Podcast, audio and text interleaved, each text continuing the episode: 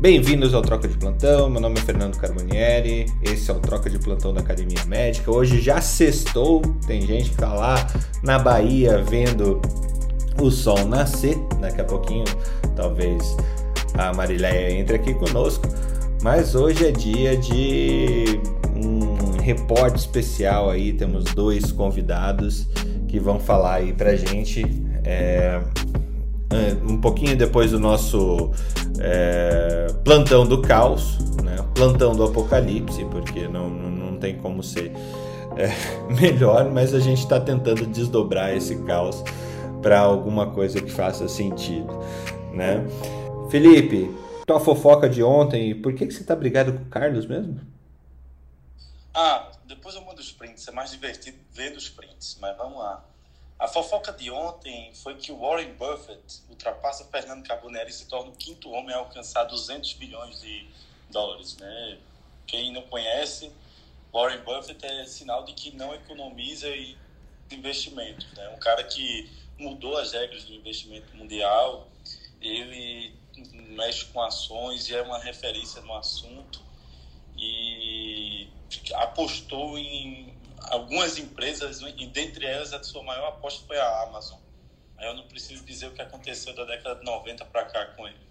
Então, ele, vale a pena, eu falo do Warren Buffett, mas é, a fofoca é para orientar sobre um livro chamado Mais Esperto que o Diabo, do Napoleon Hill. Um livro espetacular que fala sobre, é uma entrevista de um empresário que vem tendo dificuldades com o diabo, para entender o porquê que o mundo funciona desse jeito e porquê que o diabo domina as pessoas. É um, é um livro espetacular, vale muito a pena ler, você consegue ler em uma semana fácil e faz você repensar muita coisa. Então, a minha fofoca era do Warren Buffett, mas minha dica para entender esse processo é ler o Napoleon Hill, Mais Esperto que o Diabo. É bom que você pode investir na Academia Médica e seguir os passos do Warren Buffett, porque a nossa curva exponencial, a gente está bem no ponto de inflexão aqui, então... Não, eu, eu peguei todos os meus trezentos reais e investi nela ontem. Obrigado, obrigado, a gente agradece, Felipe. É muito bom ter você como acionista. É, Thiago, além da fofoca do Felipe querer virar acionista da Academia Médica, qual a sua fofoca de ontem? Bom, a minha fofoca de ontem é uma coisa que me chamou bastante atenção quando um... ele veio perguntar, se eu achei assim, genial, acho que eu nunca tinha parado para pensar, é, dentro da psiquiatria mesmo, ele perguntou assim, Thiago, o que que eu faço quando a gente... Aliás, o que que eu faço? Ele falou assim, o que é uma pessoa faz quando o filho pequeno... pega os pais transando. Eu falei assim, uau. Fui pesquisar e tem um, um guideline para poder orientar sobre isso.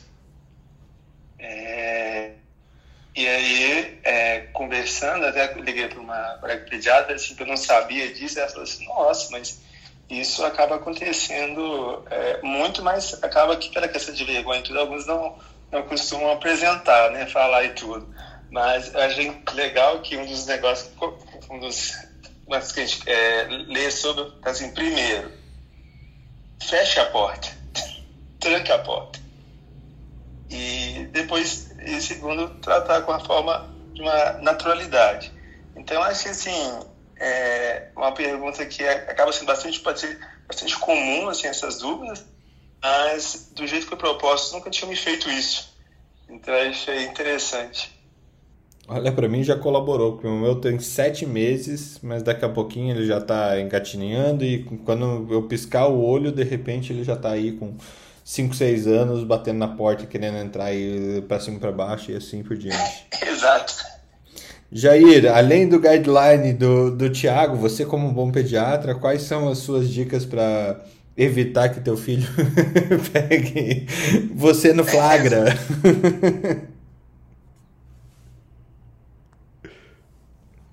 Ah, na pediatria, a alma do negócio, né? O fechar a porta, acho que é primordial, né? O começo de tudo. Então, é... e depois, realmente, se pintar a situação, tem que levar ela da maneira... menos traumática sintomática, né? Não exacerbar um possível trauma. Eu acho que é, naturalizar algo que não deve ser é, é, polemizado, né? E, e trazer um transtorno ainda maior possível para essa criança que teve frente a essa situação. É, mas a fofoca aí, não sei se é fofoca, mas acho que eu tive uma notícia legal. É um colega que trabalha comigo no hospital onde eu trabalho, que soltou, vai sair um paper da G S K, que está fazendo junto com o laboratório Vira. Eles estão com um anticorpo monoclonal e tem trabalho já, é um trabalho que deve sair agora nos próximos dias com bastante luz de que é, o número de queda de internações por Covid e complicações com o uso do anticorpo. Eu só vou ficar devendo para vocês, depois eu te passo, Fernando, se você quiser o nome, o, o paper que saiu da G S K, é, mas é bem promissora e eu acho que é, começa a ter alguma esperançazinha aí no fim do túnel, né? E ontem eu vi também, Jair, pô, super legal isso. É, você vê que a, a, a guerra pelas drogas de anticorpo monoclonal, elas sempre vão, vão vai estar tá disposta, né? A Eli Lilly também está lançando anticorpo monoclonal para Covid e já está na fase três com bons resultados, né? É... Carlos, só fofoca de ontem, de hoje. Ixi, fofoca, cara. Ai, que aqui em Lavras está chovendo. E daqui a pouquinho vai estar em campo, não tem fofoca não. Hoje não deu tempo de fofoca. Pergunta para anestesista, vai que ele só fofoca alguma coisa. Fernando. Ah, eu não faço com anestesista, filho. Só pra dizer, é o mavrilimumab, tá? O monoclonal. Muito bom. E Alexander, nosso mestre da medicina corporativa, da saúde corporativa. Muito boa a sala ontem, hein? Telemedicina hard ali na, na, na, saúde, na medicina do trabalho. É, foi uma discussão interessante, né? E o pior é que eu aprendi com ela, com essa discussão, né?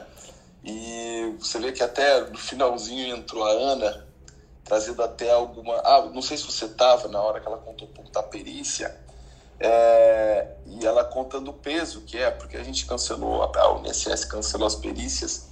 E ela fala hoje que ela, ela avalia documento, que é pior do que ela... Não do que ter, não ter avaliado naquela época com toda a dificuldade, né? E aí esse raciocínio da telemedicina, é, de, da, da teleconsulta, é, permitir eu ir até onde eu consiga chegar é melhor do que eu não fazer nada, né? Acho que esse é o ponto principal, principalmente na área de saúde ocupacional, nas empresas, no monitoramento desses pacientes que estão aí, muitos... É, sem fazer exames preventivos, é, de orientação. Então, tem um ganho gigantesco, né? Então, acho que a discussão foi, foi incrível nesse sentido, né? E aí, logo em seguida, tivemos a informação, desculpa regionalizar um pouco essa discussão, mas aqui de São Paulo, do governador, que avançou na questão da fase, né? Com, com mais restrições, né?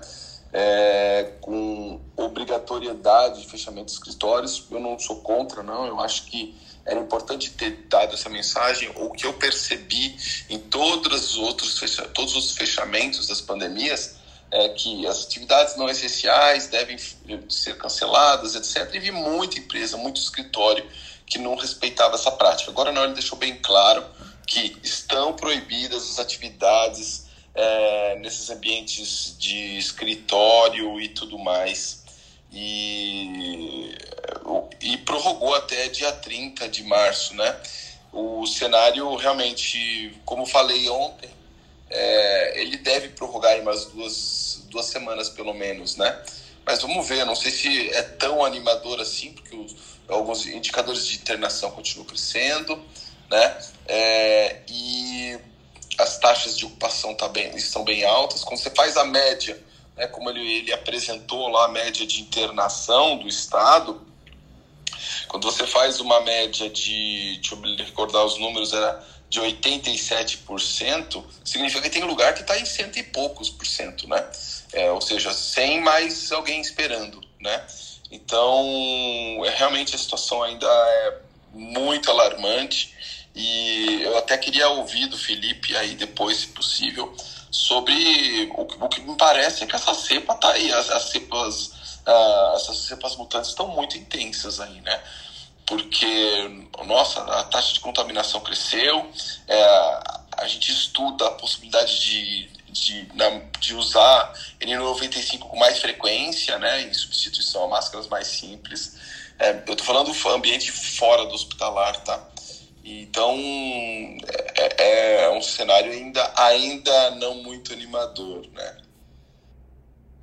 É o nosso plantão do caos aqui, né?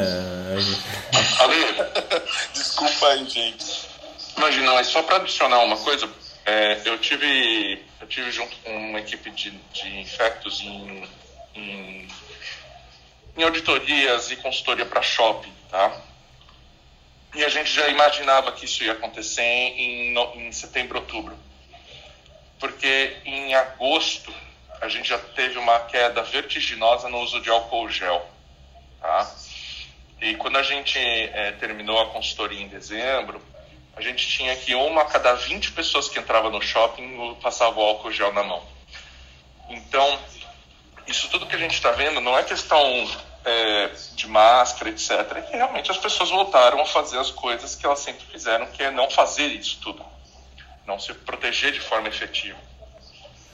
E aí você já, então, aglomerar, não usar álcool gel, não usar máscara, não usar nada, principalmente em ambientes que se sentem seguras, e o caos está aí. Mas a gente já imaginava que isso ia acontecer por volta de novembro. É, o, um outro ponto, Carlos, é, é, isso é bem verdade, e sem contar as pessoas se apoiando em... Eu não vou nem chamar agora fake news, vou chamar... Não sei se vocês conhecem a teoria de Perceived Safety, Safety, que é segurança percebida, a sensação de segurança quando de fato aquilo não traz segurança. E um exemplo disso é, por exemplo, os, os, é, aquela boia embaixo do banco, o colete salva-vida dentro de avião, né? Certamente, eu acho que a única vez que usaram na história isso foi naquela queda do avião no Rio Hudson, né? E algumas medidas elas vieram apenas para dar a sensação de segurança. Então, quando você coloca, por exemplo, é, medidores de temperatura na entrada de shopping, de supermercado, etcétera, que na verdade está monitorando um dos sintomas que, que vai... Que quem está com febre provavelmente não vai estar tá lá, né? Pode até estar, tá, mas...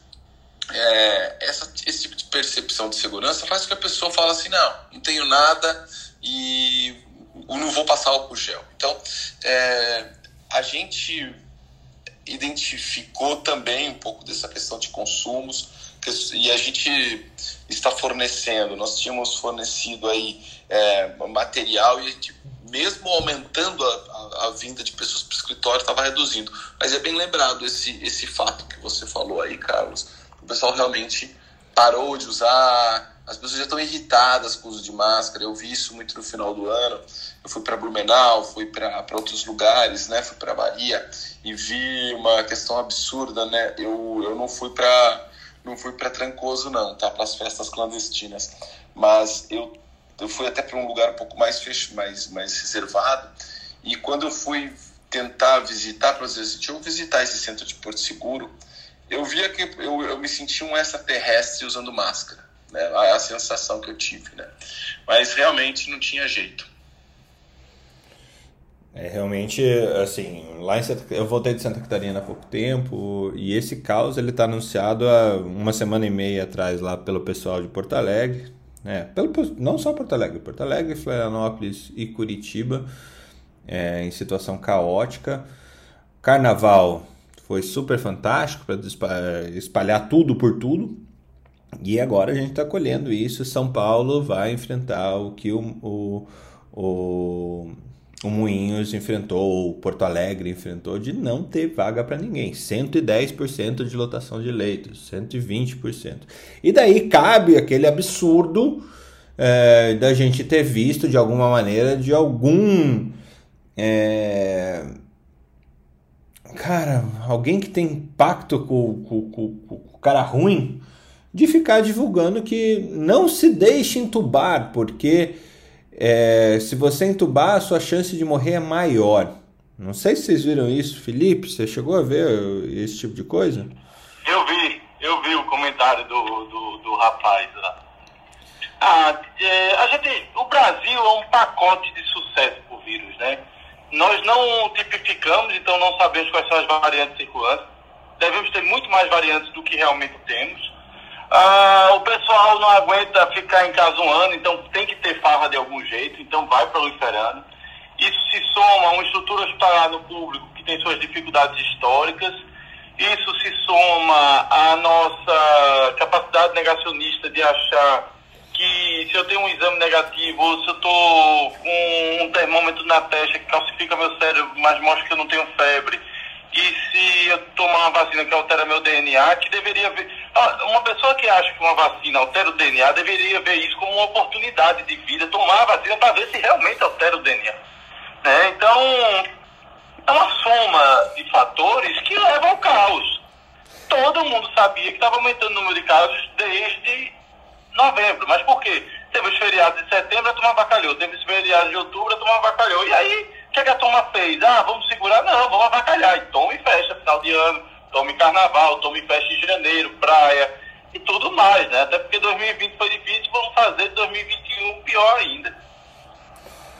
dois mil e vinte é o ano que não terminou, né? Porque eu me sinto ainda que não teve nem virada de ano. É porque não teve carnaval. Aí... não começa de novo, né? Carnaval. É. Peraí, eu e você não tivemos, mas muita gente teve. Ah, chefe.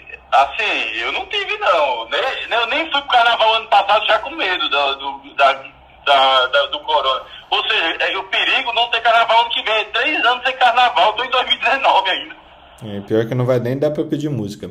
É, gente, vamos pro Plantando Caos e daí eu já vou liberar o, a discussão aí entre o, o Jair e o, e o Thiago. É, tem alguém que quer falar alguma coisa antes? Não, mas tem uma coisa boa em, em cima disso. Ah. Não tem a música brega do carnaval todo ano. Isso é sensacional. Sensacional. É verdade, hein? Sensacional. Só, só teve live. Olha só, Plantando Caos. Países europeus suspendem o uso da AstraZeneca por reportar é, blood clots. É, me ajudem aí com blood clots. É, com trombose. Trombose, muito obrigado. Ou seja, ainda são pouquíssimos os casos, mas como a gente está testando em fase quatro todas as vacinas... é, realmente essa necessidade é, é de, de suspender a, a questão. A Nayara subiu aqui. A, a N C C N soltou um, um guia de manejo do covid dezenove em pacientes com câncer. Nayara, bom dia. Diga quem você é e por que, que você subiu aqui. Tem uma dúvida, pergunta? Bom dia. Apoio. Conseguiu acordar às seis e meia da manhã, veja só. Quer ficar mais chocado? Tô indo malhar. Nossa, chocado. Afinal, atividade física reduz em trinta e quatro por cento o risco de, de Covid grave. Então, estou indo malhar. É, bom dia, meu nome é Nayara, sou médica oncologista aqui em Brasília. É, eu subi, na verdade, para corroborar o que o Alexandre falou sobre os, a sensação de segurança. Outra coisa que eu acho que aumentou muito essa sensação de segurança foi o tal do teste rápido. Gente, esse teste veio só para aumentar essa sensação de segurança, porque as pessoas começaram a se embasar nele como estou livre de doença. O que eu vi de gente fazendo esse teste é um negócio absurdo e que, na verdade, não traz nada, né? Ele só te deixa essa sensação mesmo falsa de que tudo está seguro. E com relação aos pacientes oncológicos no Covid, a gente tem muita discussão sobre o manejo. Essa semana a gente está remarcando as consultas dos pacientes que estão em segmento para daqui a três meses. Então, isso teve um aumento, acabou tendo impacto ano passado, no aumento do caso de cânceres, é, que foram diagnosticados mais avançados e também pacientes progredindo doença, porque a gente não conseguiu é, identificar a progressão no momento mais precoce. Então, a gente pegou casos mais avançados. E também uma série de recomendações com relação a, a cuidados, a não vir acompanhado, a coisas desse tipo, para tentar evitar a disseminação. E a gente teve uma mortalidade maior nos pacientes, principalmente com câncer de pulmão, é, por motivos óbvios, né? O ideal seria eles não terem, mas acabam entrando em contato e tendo. Falando é, especificamente do serviço que eu trabalho, que é um serviço público, a maior dificuldade que nós tivemos foi com os acompanhantes. Muitos acompanhantes entrando para ficar com os pacientes internados e eles sendo o agente de disseminação da doença. E acabou que nós tivemos alguns surtos, perdemos muito paciente por Covid, é, mas a coisa hoje está, de certa forma, controlada. E entra um fator importante em, em se tratando de Brasil com relação a isso, essa questão de acompanhante especificamente, porque existe uma lei que protege o paciente oncológico na, em ter um acompanhante presente sempre. Então, quando nós proibimos ter acompanhante, foi um caos, porque a ouvidoria começou a vir em cima, que os pacientes não podiam ficar só, e realmente os textos, existe é, suporte legal para manter acompanhante no paciente com câncer. E aí a gente acabou tendo que liberar, e eles são um, um, um mecanismo de disseminação dentro da enfermaria, né? Malditas legislações legais e bem escritas é, latinas. Por, feitas por latinos que, que são muito afáveis. Paulo, bom dia, seja bem-vindo.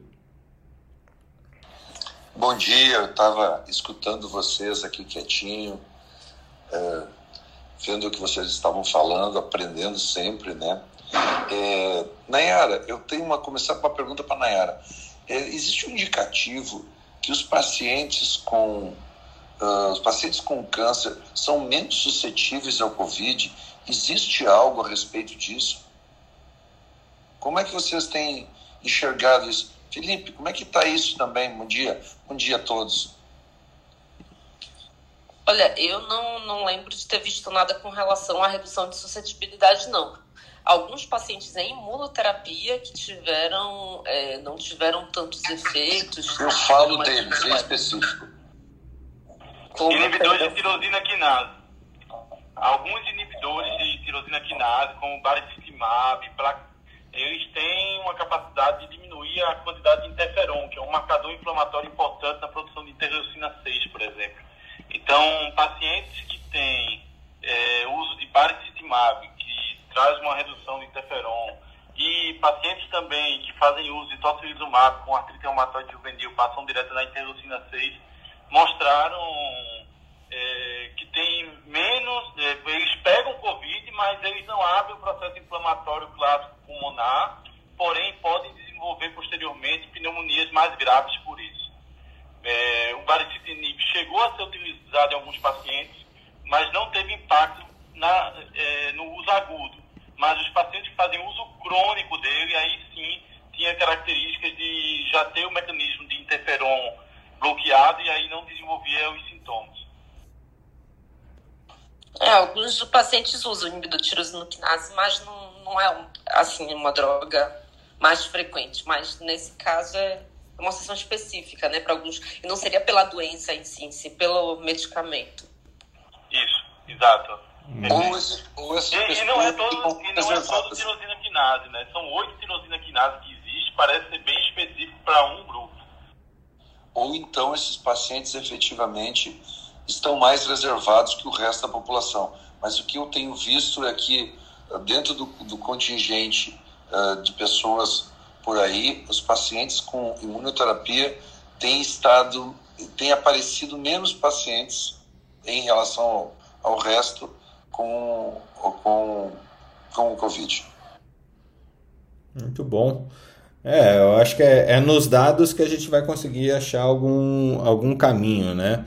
Seguindo, é, o que eu achei interessante aqui, é, um, uma revisão sistemática ao vivo em pacientes com COVID, em pacientes grávidas e puerpério com covid dezenove. Acabou de sair do, do, no B M J, saiu... Uh, Na verdade, saiu como a primeira vez, o primeiro repórter saiu em primeiro de setembro de dois mil e vinte e hoje pingou de novo lá no do B M J para vocês. O que eu achei super interessante o tipo de estudo, né? Estudo ao vivo, estudo que acontece a todo tempo É, eu acho que a gente vai ver cada vez mais esse tipo de estudo em, em Covid, porque nunca se estudou tanto, tão a fundo uma doença como essa. Eu acho que logo, logo a quantidade de papers e conhecimento sobre o Covid vai ser semelhante ao que se conhece sobre é, infarto agudo do miocárdio. Felipe, você tem visto alguns outros estudos é, sistemáticos que vão publicando seus hipóteses ao longo do tempo?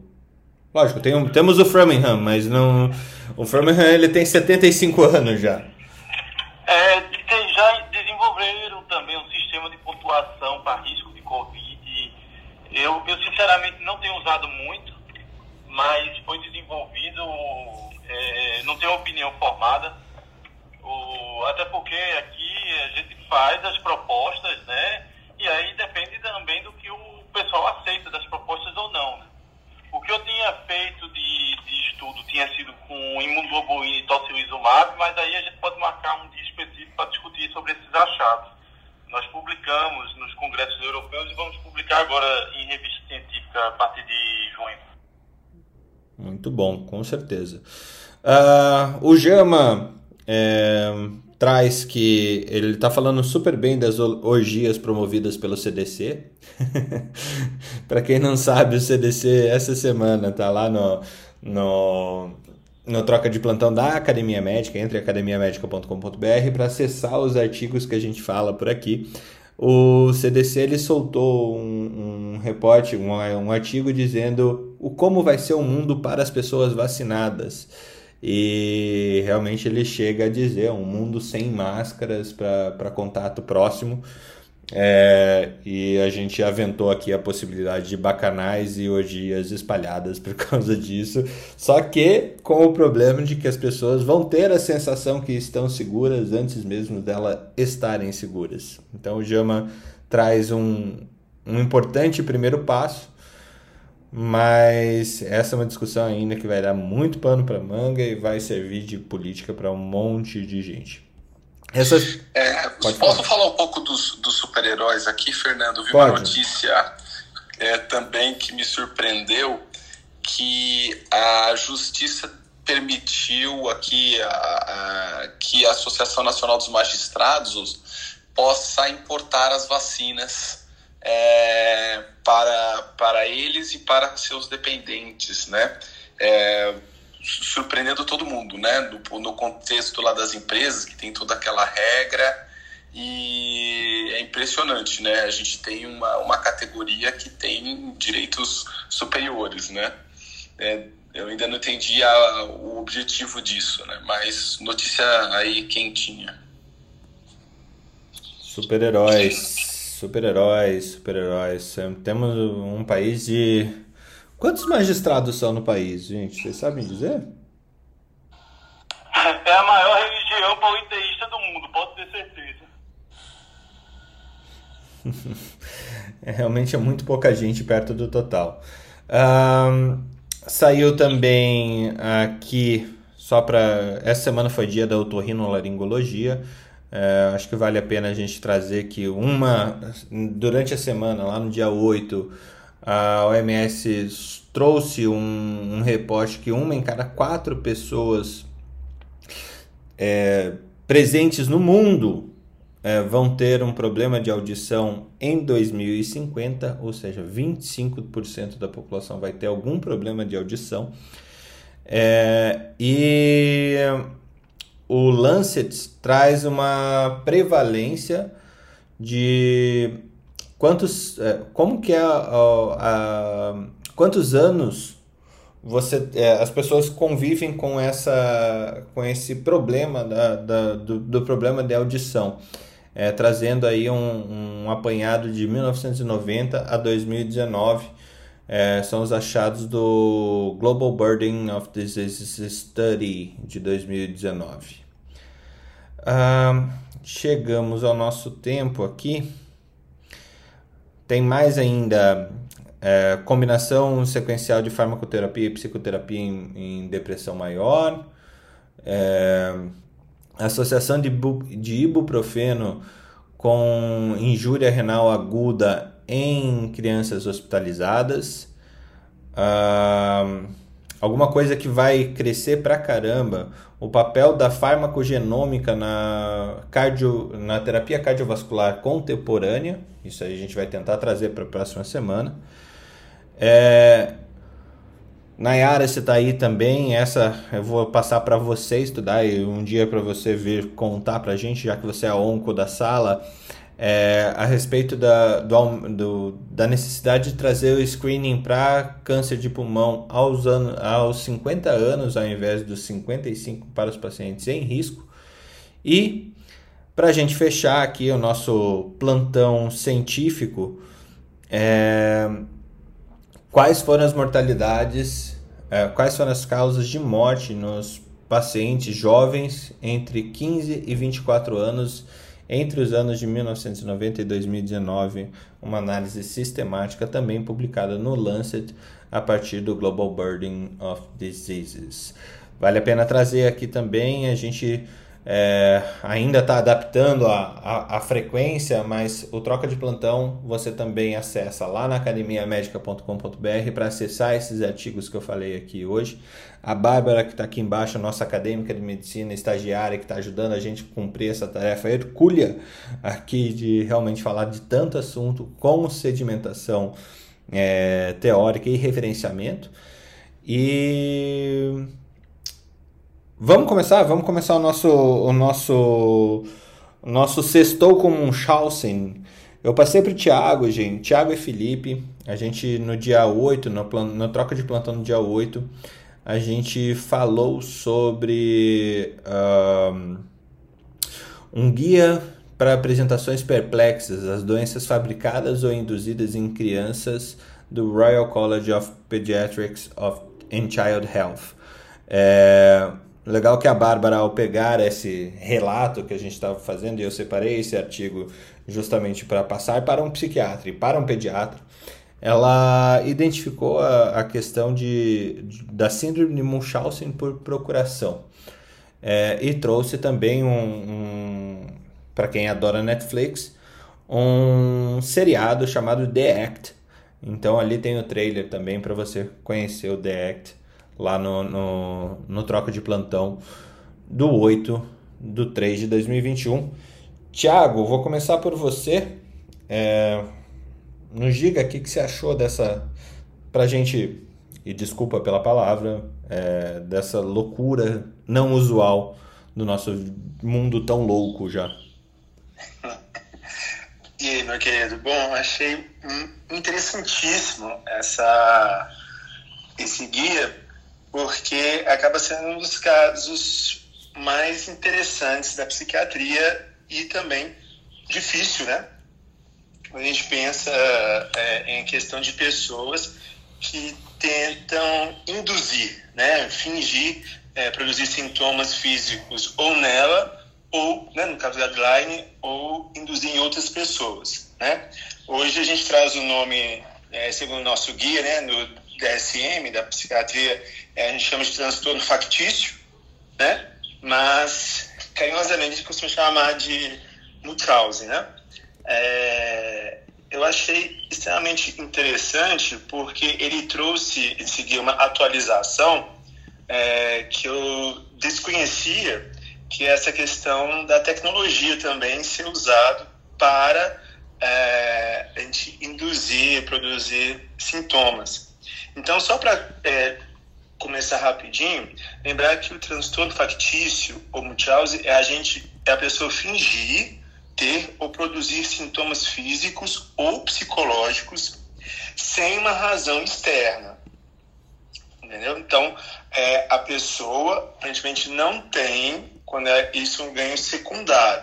Quando a gente chama de ganho, tem, obviamente, um ganho secundário, tipo licença, essa questão de benefícios, a gente chama de simulação, tá? Então, o transtorno factício ele é diferente da questão de simulação para essa questão de, geralmente, um ganho secundário evidente, tá? E esse transtorno factício, ele pode ser a pessoa induzir nela mesma, tá? Ou você faz como é, essa aqui é o guia, você induz em outras pessoas, principalmente é, em crianças, que seria o mais comum. Mas também já vi caso em, em esposa. Isso depois eu posso até contar. Já deu um, geralmente esse caso acaba tendo interface policial, né? É, questão de, de um cônjuge e tudo, fazer esse tipo de indução ou manipulação.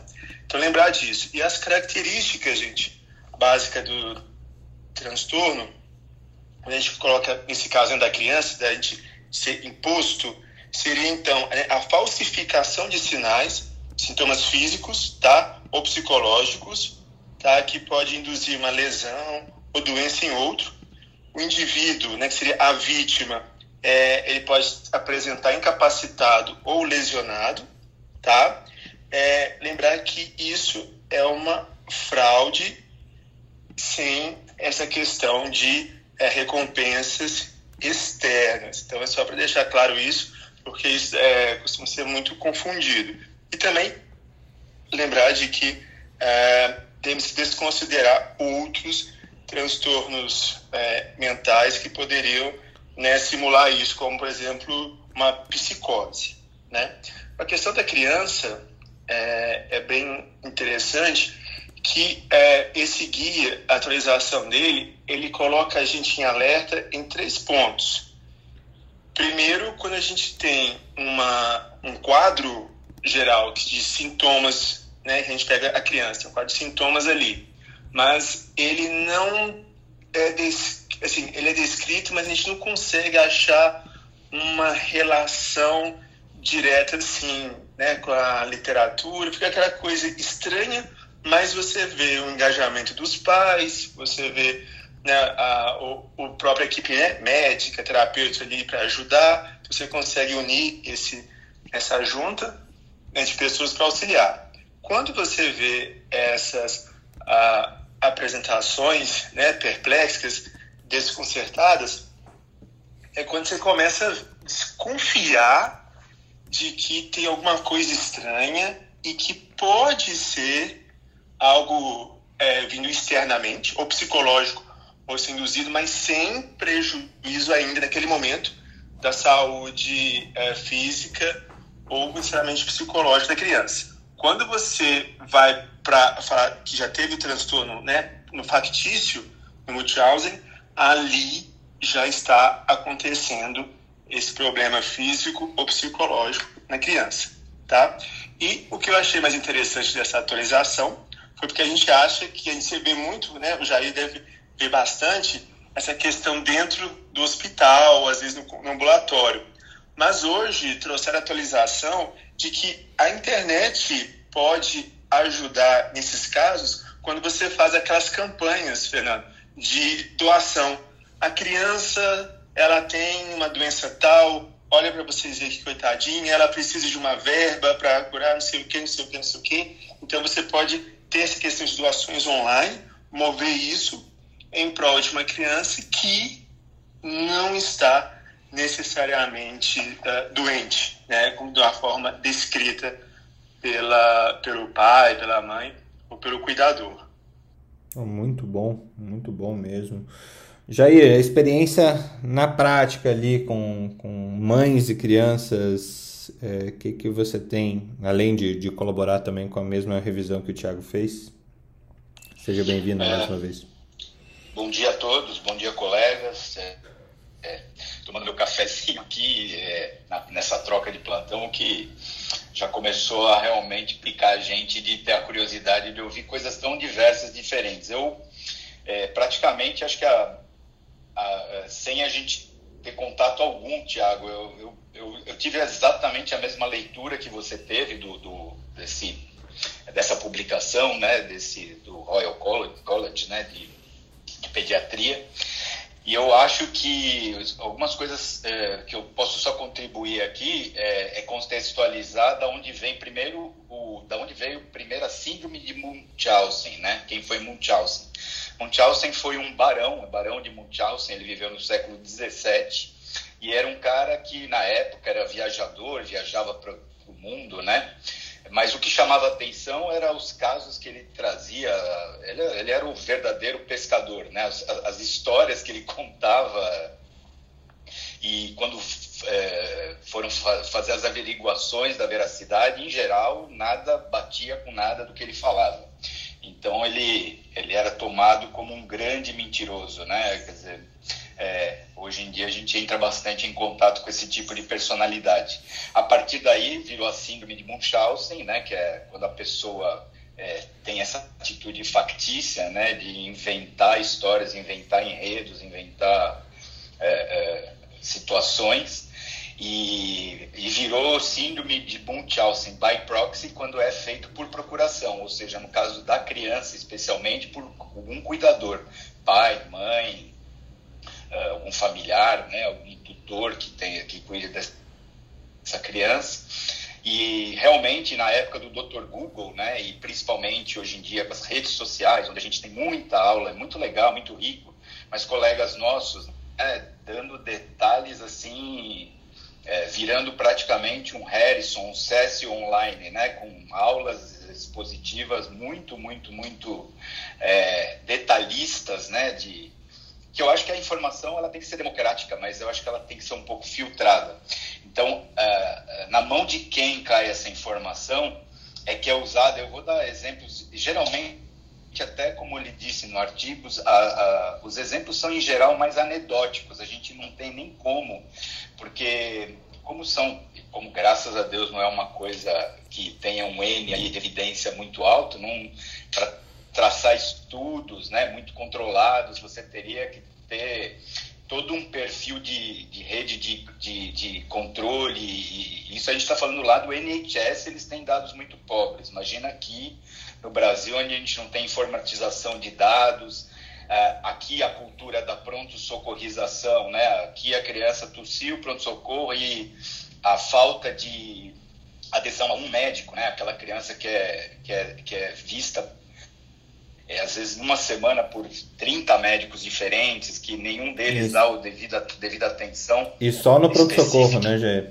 E só pronto-socorro. Quer dizer, isso é uma cultura que aqui no Brasil, é, agora, talvez com a pandemia, talvez, vou, vou ser um pouquinho, vou, vou, vou usar da minha esperança. É, deu para ver que dá para viver sem pronto-socorro, porque a coisa estava pegando um antes, pré-pandemia, na pediatria pelo menos. É, é, virou uma cultura de que assim, não existe prevenção, existe atuação e existe cuidado imediato. Era sempre o pronto-socorro que era a saída. E não tem condições de um médico de pronto-socorro se atentar, porque a, a riqueza de detalhes... A mãe, só para dar um exemplo, eu já peguei caso de mãe que trazia a criança com hematúria, ela... pegava uma gota de sangue dela mesmo, pegava a urina da criança e jogava na urina e tingia a urina de, de sangue. E, quer dizer, isso causava, lógico, um espanto para a equipe médica, uma atenção.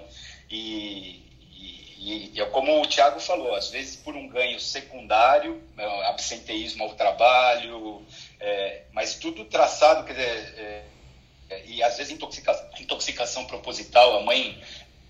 É, dava insulina para a criança para provocar hipoglicemia. Óbvio que é algo patogênico, patológico, né, grave, que a família merece uma atenção, é algo que merece uma atenção total, mas é um, foi bem legal ter entrado em contato com isso de novo e levantar a possibilidade de que isso existe, né? Não, a gente tem uma tendência de achar que tudo realmente é doença específica, mas lembrar dos contrapontos daquilo que não é doença.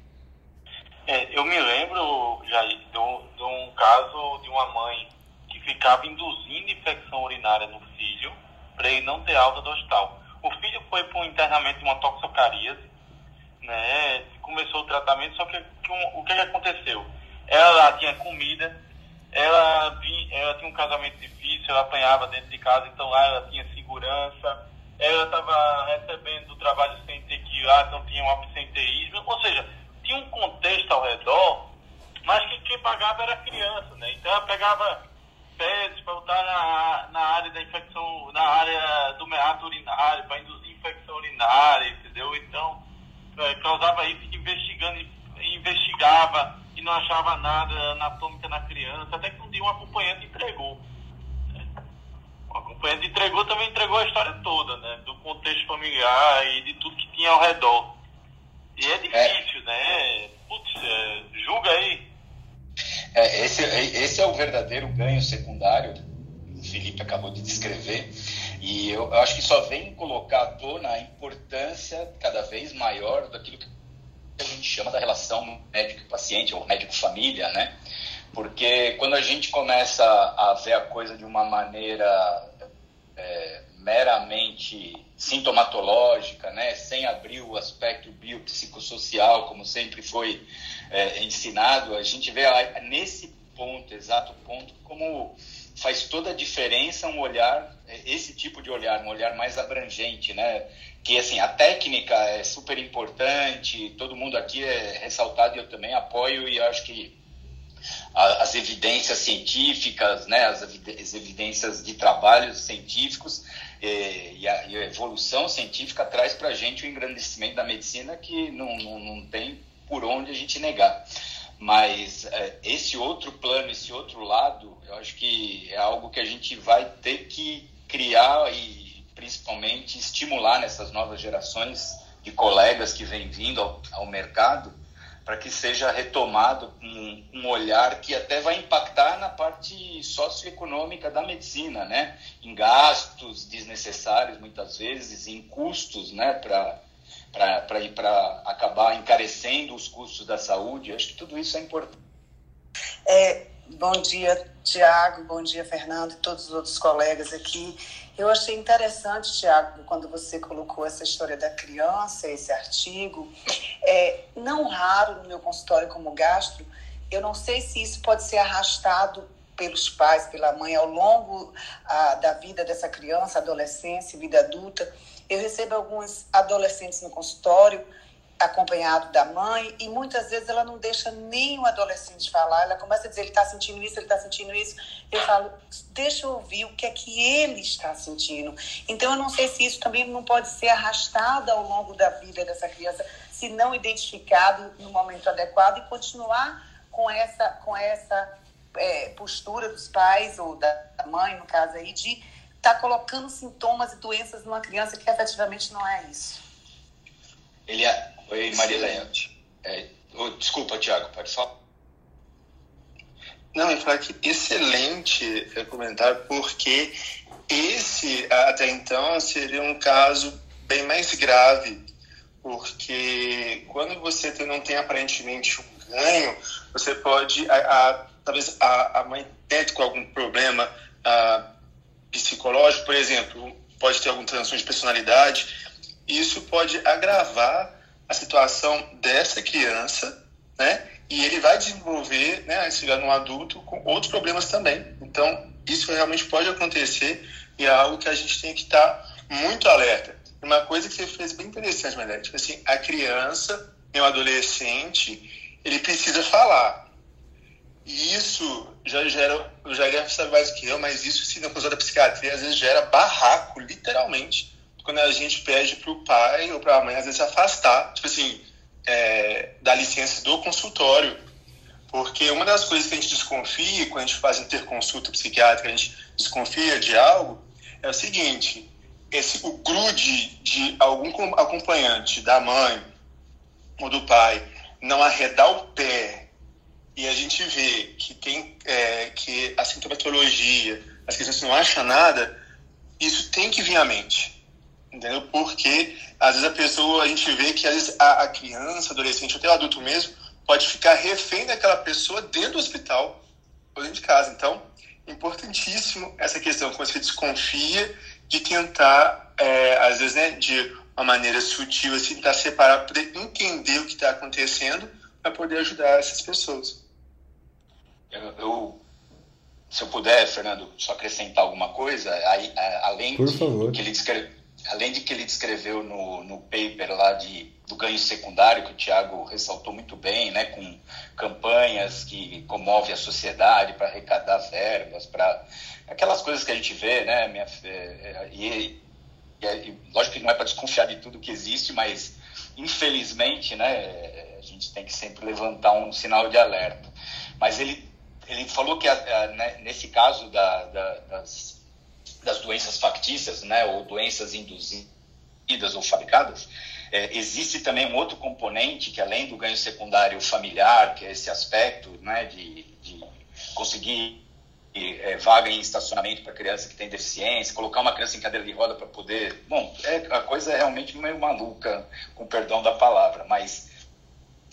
A outro ponto é a crença que é incutida e embutida na criança de que ela realmente é doente. Então, acho que isso vem de encontro com a Mariléia, que essa criança... É, eu acabei é, indo um pouquinho para o mundo... Eu sou pediatra de formação, mas é, acabei indo para essa parte de neurociência, acabei estou estudando um pouco de hipnoterapia, hipnose... E a gente vê o quanto que a criança traz de crenças, é, o, o, aquilo que, por exemplo, o pai, quando o pai fala para uma criança, moleque, você não vai prestar para nada na vida, é, a gente pode, pode parecer uma frase jogada, né, ao léu, e se isso é repetido de uma maneira é, contumaz, né, a criança começa a, ter, a levar para si que isso se torna uma verdade, porque a mente acaba é, é, entendendo que isso é uma realidade. No caso de doença, quando a mãe começa a incutir na, na cabeça da criança que ela é doentinha, que ela está fraquinha, que ela, não, que ela não vai ser, ela não presta, ela não consegue, ela não vai conseguir fazer as coisas, ela está respirando mal, ela consegue fabricar na mente da criança, através desse tipo de indução, é, sintomas, né? E como a gente falou, com dados muito ricos hoje, com a abertura, né, do, do, do, da informação.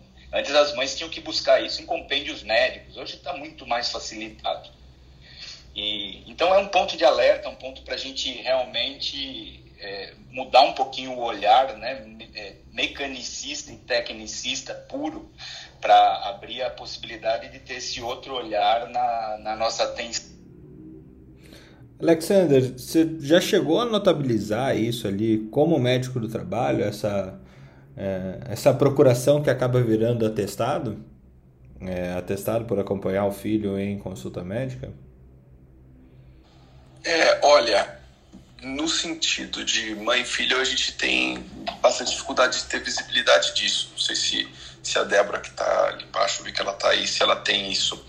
Mas a gente vê mais, é, eu já vi isso muito no ambulatório de saúde do trabalhador. Aí em Curitiba, eu estava no Hospital do Trabalhador, eu desde o início da residência, então durante cinco anos eu fiquei no Hospital Trabalhador e tem um ambulatório de saúde do trabalhador dentro do Hospital Trabalhador, muito trabalhador para uma frase só.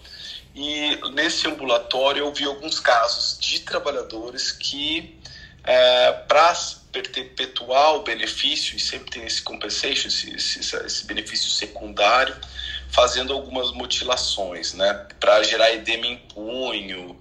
Eu me lembro muito bem, e aí você viu algumas marcas é, que não faziam o menor sentido, né, é, escoriações. Então isso acontece, né, existem históricos, tanto é que por conta de históricos que existia no passado, de automutilações de trabalhadores, porque a, o benefício de acidentário, ele acabava...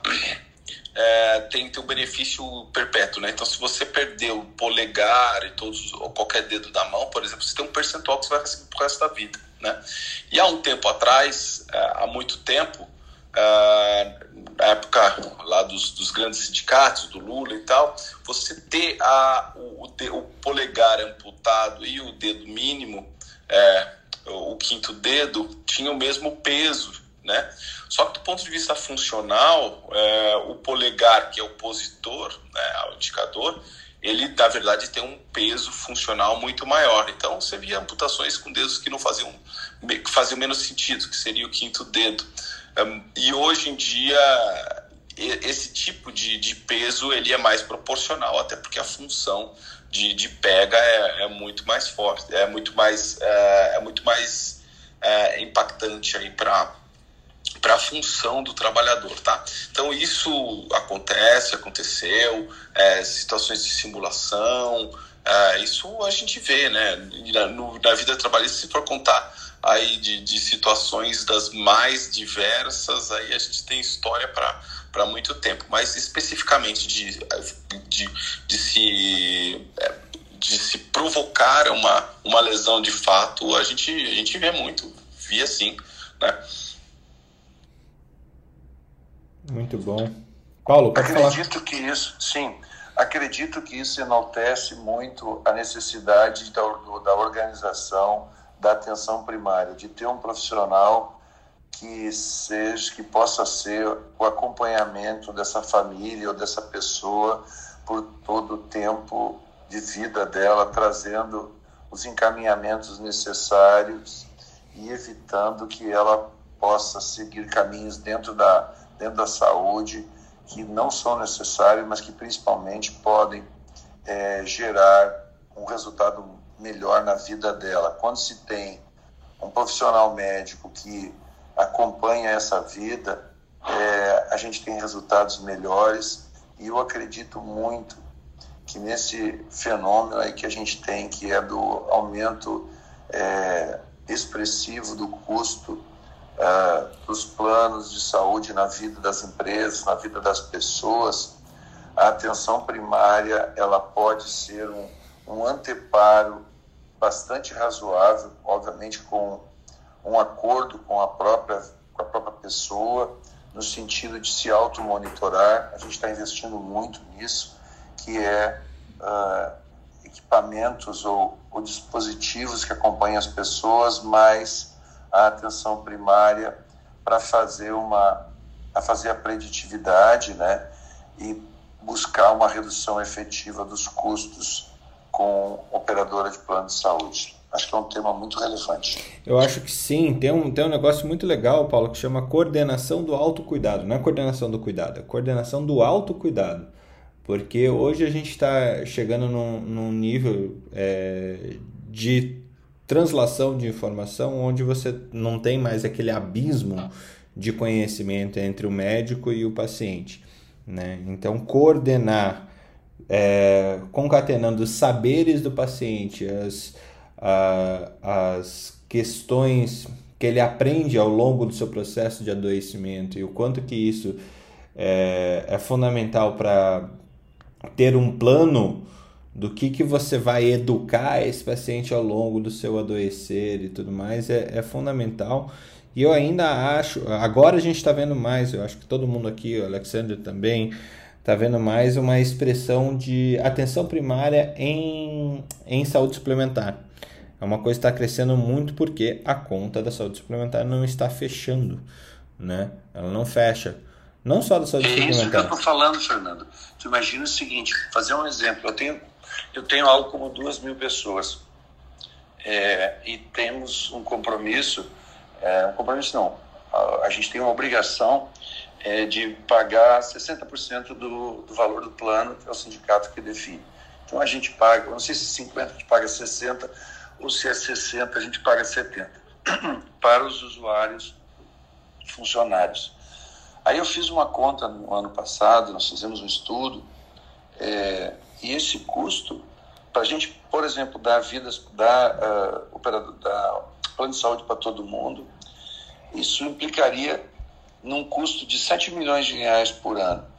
Então, ali, a, a M V tem trabalhado muito no, na busca de uh, tecnologias que permitam o autocuidar e o monitoramento do autocuidar. Você fez uma colocação, para nós chama-se monitoring, né?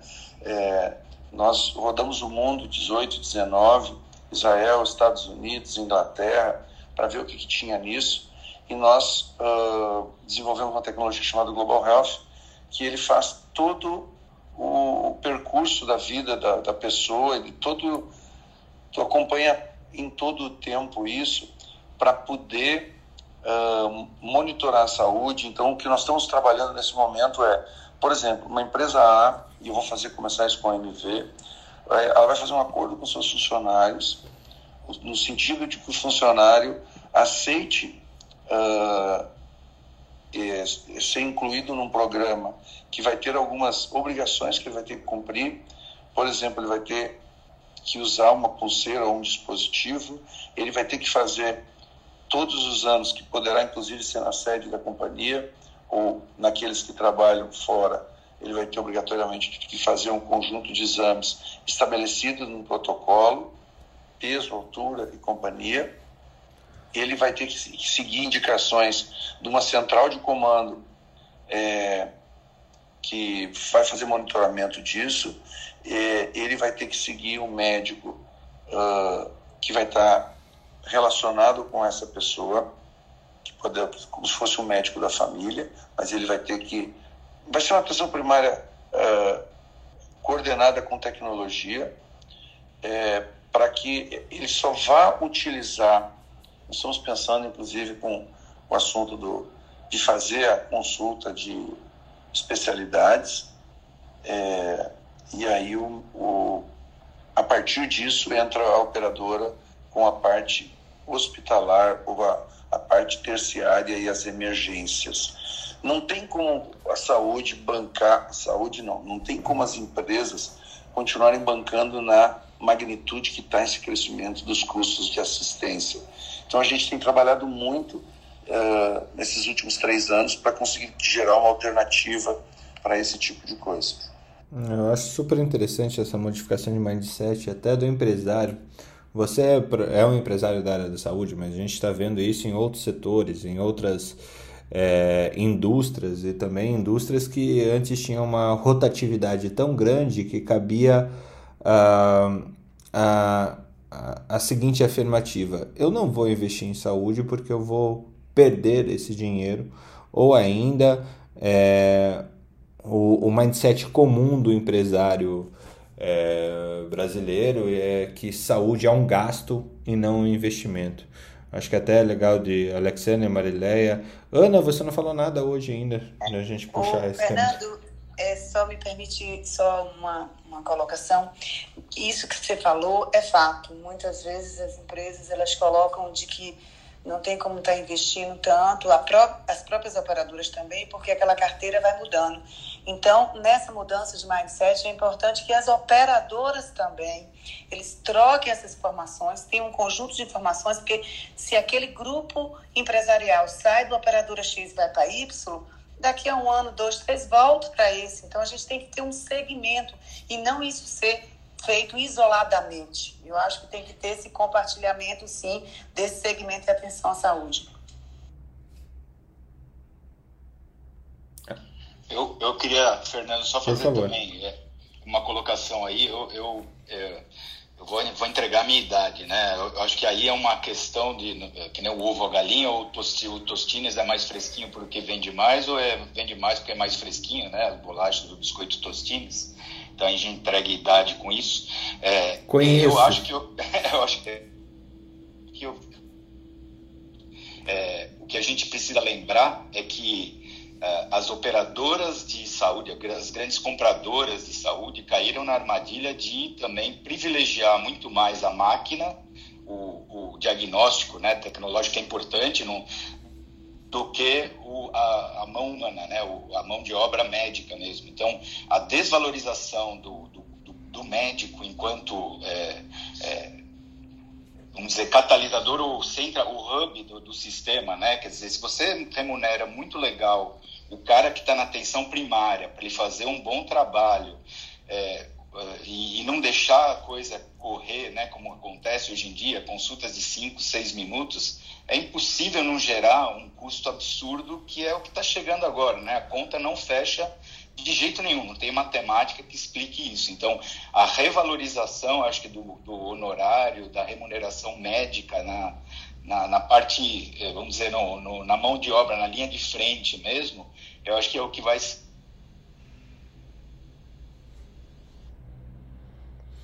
Eu acredito que sim, Jair. É, o que a gente precisa... A gente está é, transladando aí para o modelo de V B H C, que, o, que todo mundo fala, que é pagamento por valor. Ah, só que, ouvindo algumas discussões, me, me parece um, uma armadilha muito bem armada. É, porque quando a gente fala V B H C, normalmente a gente está imputando custos de próteses, custos... gigantescos de hospital e coisa, e a gente começa a gerir por indicador e daí também por, é, por desfecho, né? Você é, mensura desfecho pela ótica do paciente e pela ótica do plano de saúde. É, nessa, nessa lógica, é, vejo, já ouvi um discurso é, muito claro da própria indústria de órteses, próteses, materiais especiais, é, que nem a gente falou hoje, comandando a narrativa, ontem, né? É, comandando, dominando a narrativa do que, que é V B H C. E esse domínio da narrativa é segurar a caneta na mão, é o que, que doutrina todo o resto, né? É, gosto muito do tema, acho que é o caminho, acho que a gente ia chegar na medicina baseada em valor, é, onde você concatena a experiência do paciente, o quanto ele se sentiu é, atendido e que aquela ação médica, aquela ação de saúde realmente transformou a sua qualidade de vida ou evitou que ele tivesse uma pior qualidade de vida, é fundamental. Mas é uma narrativa nova, é uma narrativa é, necessária, porque você está olhando os custos é, de uma outra forma e se apoiando em qualidade, mas também é uma, uma narrativa que a gente tem que tomar cuidado para que ela não seja é, um unicórnio, né? Do tipo, é, esse negócio é fantástico, maravilhoso, um ser mítico, Que, que deixa todo mundo feliz e tal, só que é, a gente precisa, precisa achar um caminho e discutir isso muito para que as equipes de saúde sejam é, remuneradas adequadamente. Ou seja, o médico e o fisioterapeuta que evitaram uma, uma prótese de, de coluna, cara, esse cara tem que ganhar, ganhar bem. Tem que ganhar bem, porque a cirurgia custa cento e trinta pau só em prótese.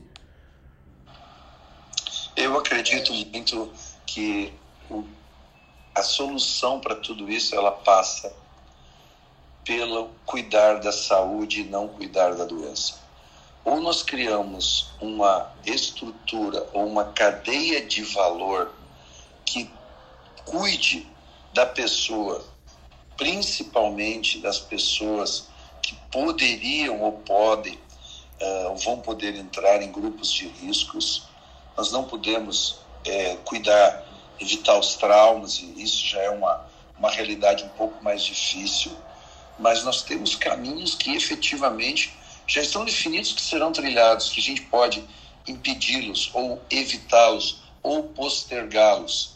Então, esse conjunto de ações, ele passa por um encadeamento de todo o sistema de saúde, de forma a organizar essa demanda, cuidando da saúde, e a, a doença vai ser tratada. Aí eu entendo que a doença tem que ser tratada pelos melhores profissionais, valorizando a, a, o, o profissional que estudou e que é capaz de gerar os melhores resultados.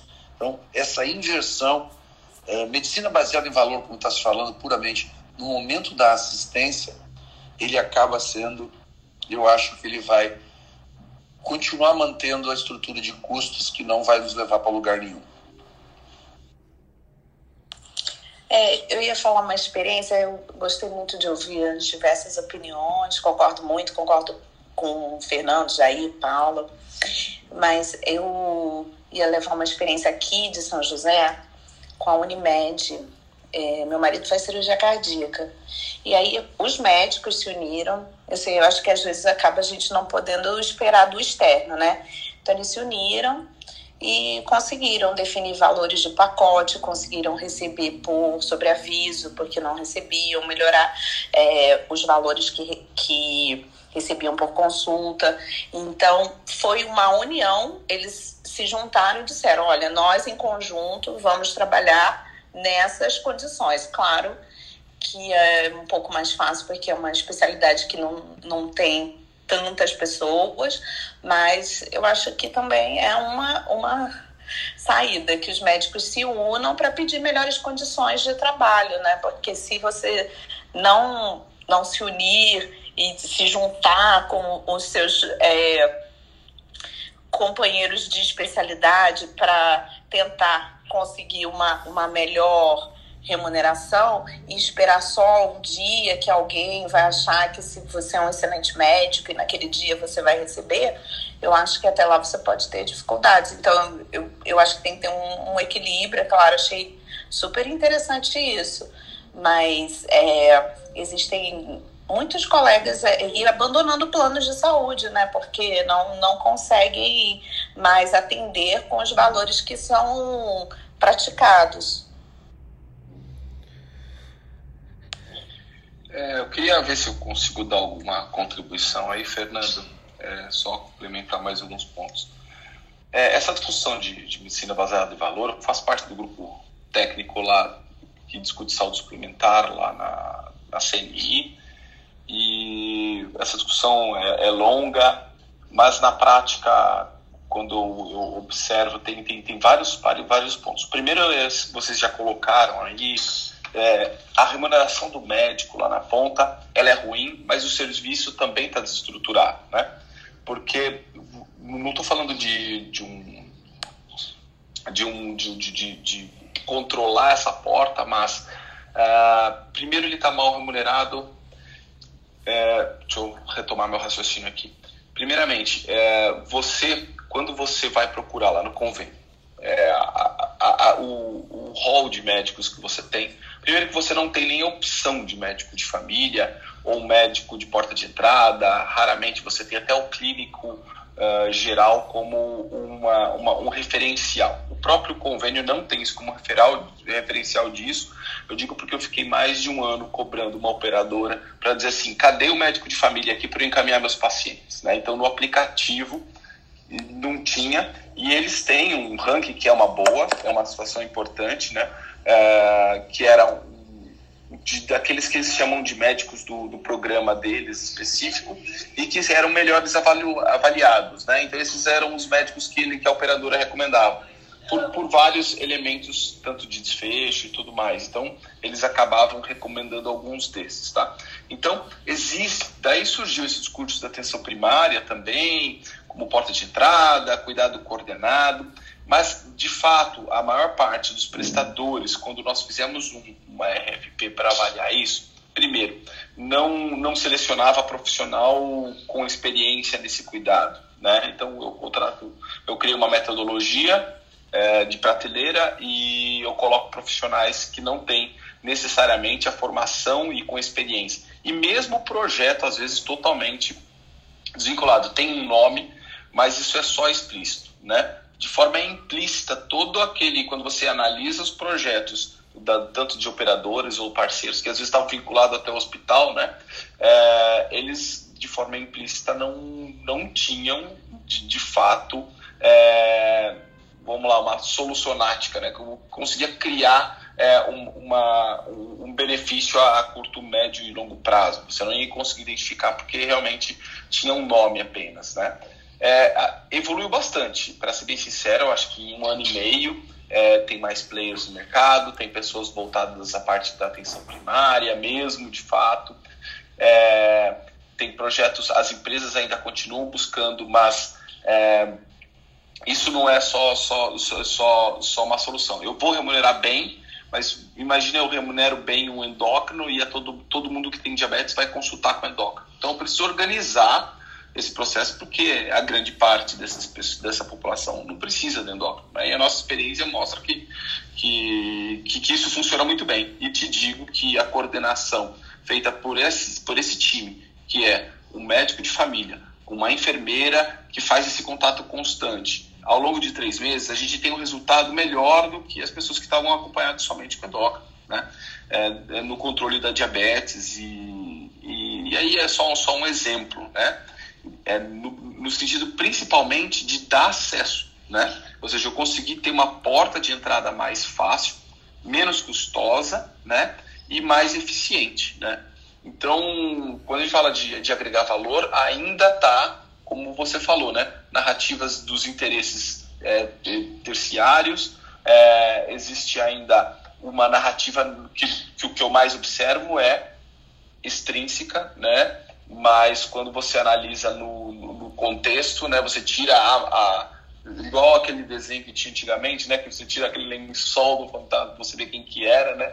É, como é que era o nome dele? Não sei se vocês lembram aí. Do Scooby-Doo lá. É, que tinha... O pessoal faz a desmascara. Você vai ver a fundo. Você não encontra é, aquilo, aquela promessa que foi feita, né?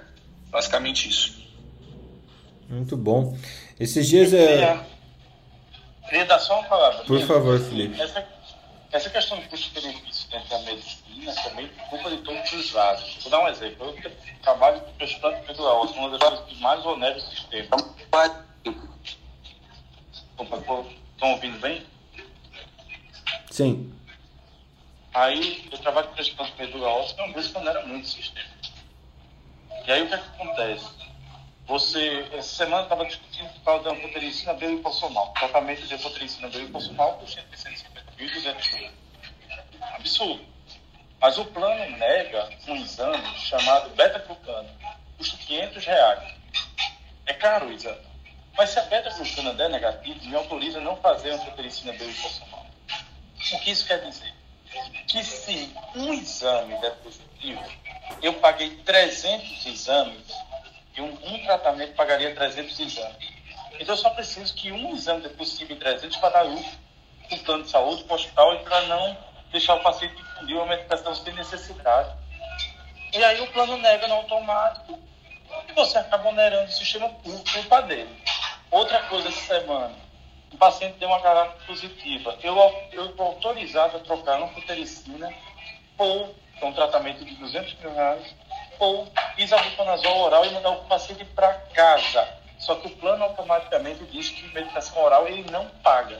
Aí ele troca um tratamento de três mil reais em casa por um tratamento de duzentos mil internado, com todas as custas do processo. Então, sinceramente, tem muita culpa do plano também. Porque tem muita gente séria querendo fazer funcionar e ele mesmo trava por causa de desconhecimento e a capacidade de dizer não primeiro, não segundo, não terceiro, antes mesmo de ver o que é que responde ou não. O problema é, ou a gente padroniza isso, ou ninguém vai pagar nenhuma conta daqui a cinco anos, porque é inviável. É, não é, não é à toa que é, os grandes grupos estão investindo em, em, em saúde é, e atenção primária, né? É, essa, essa conta faz todo sentido, Felipe. Só que eu acho que a gente ainda é incapaz de demonstrar. E tá certo, não é a nossa... É, formação em Health Economics, mas trazer esse olhar que você trouxe de uh, o quanto que a assistência ela tem que ser pensada é, para que você tenha uma economia da cadeia como um todo, só nisso que você está falando, você deve ter o quê? cem, duzentos pacientes no ano é, que vão para transplante? É tudo isso? Chega a ser tudo isso? Ah, não chega a ser duzentos não, mas assim, com complicações e infecções fúngicas, a gente chega a cem fácil. Aí, ó. cem pacientes, a gente está falando de vinte milhões de reais se todo mundo for para droga, é isso? Então, é... coisa que provavelmente você não gastaria nem, um, nem, é... nem cem mil em exames. Deixa eu ver, cem pacientes vezes quinhentos dá... três mil reais, você gastaria, você pensando em vinte milhões, você gastaria... É, cinquenta mil reais. cinquenta mil reais. cinquenta mil reais em exame. cinquenta mil. Você troca cinquenta mil por vinte milhões. E, e, e faz isso de praxe. É, é, muito, é muito burro, para falar a verdade, o sistema atual. Né? É, é, é, é muito complicado. Agora, as empresas verticais já encostaram na gente, tipo a Mil, Unimed, atrás disso, né? Porque viu que causa impacto. Aí o paciente paga um... Eu estava na reunião com um determinado plano de saúde, uma vez, e estava o gerente nacional lá na reunião. E estava as duas auditoras do Estado. E aí o cara disse, não, porque é uma absurda a revisão. Aí eu dei esse exemplo. Olha, no quarto dia de revisão saiu uma beta-glucana, saiu uma galactomanana e eu pedi para fazer dabuconazol. Vocês que negaram. E como assim? Vocês negaram. Tá lá. E eu botei na justificativa que o custo era muito menor e a droga era muito maior e, e a muito melhor eu passei pedir para casa. Eu disse, não, isso não aconteceu não. Puxe aí o prontuário e diga. Aí puxou o prontuário e disse, é, doutora, foi a senhora que está dizendo que ele escreveu que negou, tá? Que a sua assinatura negando. médica estava na reunião. E aí? Cara, essa, essa governança jurídica ou a governança financeira, ela é, é, é cruel, né? É, do sistema de saúde. Eu acho que isso é culpa nossa também, como médicos, que a gente não sabe...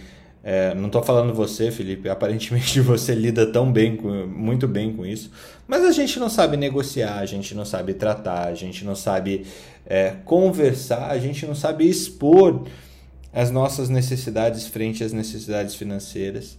É, a gente, nessa sala, a gente está com pessoas completamente fora da curva, Mariléia, gestora, Paulo, gestor, Alexander, gestor, Jair, eu não sei se você é gestor, mas tem pinta... Auto, autogestor, autogestor. É, gere, é, é um proprietário, né? Como boa parte dos médicos desse, desse mundo, a gente é empreendedor da própria carreira. E realmente é, é... E o Felipe vem com essa vivência de universidade federal, gestor também de clínica, é clínica de vacinas que você possui, né, Felipe? Mas com essa... Eu tenho, eu tenho uma clínica de biossegurança, né? Eu presto serviço de infectologia de, va, de vacina a C C I H. E a minha universidade é estadual, somos polos. Muito bom, mas é por isso mesmo, pela, por essa limitação de recurso, que você tem que ser mais racional, né? É, eu tô... Você sabe qual foi meu custo, Fernando, de anfotericina na Universidade Estadual de Pernambuco? Quanto? Ano passado, vinte milhões. Só de uma droga. Sabe quanto foi Sem que pacientes. o Estado gastou? Sabe quanto foi que o Estado gastou? Quanto? Zero. Tudo via pesquisa. Zero. Custo zero. E eu, eu fico mendigando exame para eles não poderem fazer isso no resto do estado. Mas eles não querem saber o que estão fazendo dentro do poder. É. É o que temos, é o que somos. Gente, para fechar a nossa troca de hoje e sextar de vez. Uh, ontem a gente começou uma websérie com o crítico literário Áureo Lustosa Guérius. É, o título da aula de ontem é A Causa das Doenças Segundo Hipócrates, a Medicina e a Ayurveda e a Medicina Chinesa. A Ana assistiu? Ana, o que, que você achou? Assisti. Muito bom! Adorei. Eu botei... Até meu filho ficou sentado comigo. Filho, vamos ver isso aqui, ó, que é interessante. Aí eu fiquei vendo. Eu fui até a Medicina Chinesa. Teve a Medicina Chinesa ontem também. Foi muito bom. Não, você perdeu a hipocrática, daí você chegou ali por volta das nove e meia que você disse que ia chegar, daí isso, pegou a Ayurveda e a chinesa. Mas tava no finalzinho da hipocrática, tava falando da bile, amarela, preta, tava no final. Não, realmente foi, foi incrível. Cara, esse cara é espetacular, esse cara é espetacular, eu, eu já escutei o podcast dele inteiro, eu adoro história, eu leio muito. E ele me deu umas dicas de livro, assim, dos podcasts, que eu tô tentando ler. Eu vou ver o que é que eu faço, mas é um espetáculo. É, e o cara não é da área de saúde. Eu, eu, eu, eu tenho que conhecer esse cara pessoalmente algum dia na vida. Vem aqui pra Curitiba, que ele mora a uma quadra de casa, o Felipe. Tem o churrasco Deixar. em Curitiba. Churrasco em Curitiba... O churrasco, o churrasco já tem... É, o churrasco vai ser discutido as orgias e a literatura, velho. O meu episódio... Em Curitiba, Felipe? O que, que é, Paulo? Como? Será que aquele vinho vai ser lá em Curitiba? Olha, a gente pode colocar, viu? O Paulo tá me devendo um vinho de um ano. O quê? O quê? A inversão dos valores é terrível. Mas tudo bem, a gente bebe. O importante é beber. O importante é, é cestar, né? Não, mas é, é incrível ali, do, dos podcasts ali deles, e que tem tudo a ver com o que a gente falou do Sextou com Munchausen. Tem um, um, podcast, um podcast que ele fala sobre a policitemia da Dona Lindoca. É, a policitemia da Dona Lindoca é um livrinho, uma crônica, que, assim, eu não vou, não vou falar sobre o podcast, eu acho melhor vocês ouvirem o, o, o Áureo contando essa história. Mas justamente aquela pessoa que, aquela senhora que prefere se manter doente justamente para ter aquele grau de, de evidência ou de atenção dos outros, mas numa crônica espetacular e muito bem contada. Então fica o convite para vocês entrarem lá na Academia Médica e clicarem ali no, no, na barrinha azul, websérie História da Saúde, para assistir. Hoje à noite, de novo, a gente vai falar sobre os alquimistas e o nascimento da farmácia e da química. E na segunda-feira a gente vai ter também uma É, a aula sobre as vantagens de, sa- de saber a história da saúde como um todo. Essa lógica que a gente instituiu aqui com a academia, junto com a Auro, foi sair um pouco da médico-centralização do mundo, é, da saúde, para falar sobre saúde e todas as pessoas que fazem parte desse ecossistema maluco que a gente vive hoje, que a gente está tentando dar conta, tentando organizar, é, pelo menos das profissões assistenciais por natureza. Então fica a dica para vocês, podcast em qualquer agregador, arroba literatura viral. Caso você queira ver, ouvir esses episódios da Academia Médica, do Troca de Plantão da Academia Médica, também você procura arroba Academia Médica no Spotify, a gente está lá também, começando a, a trazer esses, essa, esses trabalhos aqui. Paulo? Funcionou, Fernando? Oi? Funcionou a gravação? Funcionou. Não é a melhor ainda, mas está funcionando. Eu vou chegar na melhor qualidade. É... E ainda, se você ouviu sobre um artigo aqui durante o nosso, o nosso troca de plantão, esses artigos vão estar a partir do meio-dia. A Bárbara está aqui ainda, eu acho. É... Ali na academia médica ponto com ponto b r a gente está trazendo, conforme a gente está dando conta, realmente essa sedimentação de todo esse conhecimento que é impressionante aqui. Eu me sinto uma pessoa extremamente privilegiada por estar aqui com vocês. Bom dia a todos, Felipe, Jair, Alexander, Paulo, Ana, Mariléia, Thiago. Deixem seu bom dia para o pessoal. Testou. Até segunda-feira. Valeu, galera. Sextou. É, um bom dia a todos, cuidado, né? Muito cuidado, autocuidado e até segunda. Bom dia a todos, um bom final de semana e que nós tenhamos uma, uma segunda-feira já com uma curva descendente em todos os lugares possíveis. Vamos sonhar que isso é possível. Muito bom. Olha, eu queria fazer uma proposta para um novo tema, hein? Eu adorei que você falou de farmacogenômica na cardiologia.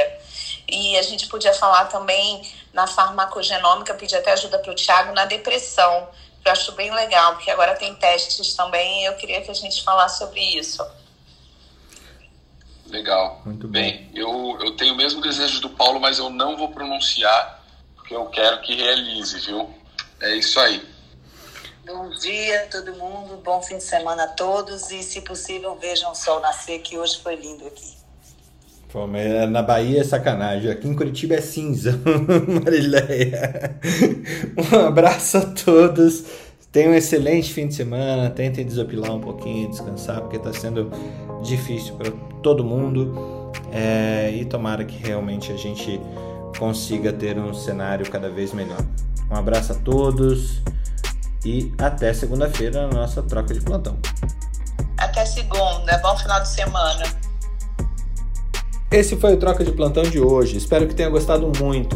Compartilhe com seus amigos, compartilhe com seus colegas médicos, não médicos, gestores. Se, essa, se esse bate-papo foi importante para você, eu acredito que possa ser importante para muita gente. Compartilhe o conhecimento, troque conhecimento com muita gente. E também participe conosco, de segunda a sextas, às seis e meia da manhã. Academia Médica. Bem-vindo à revolução do conhecimento em saúde.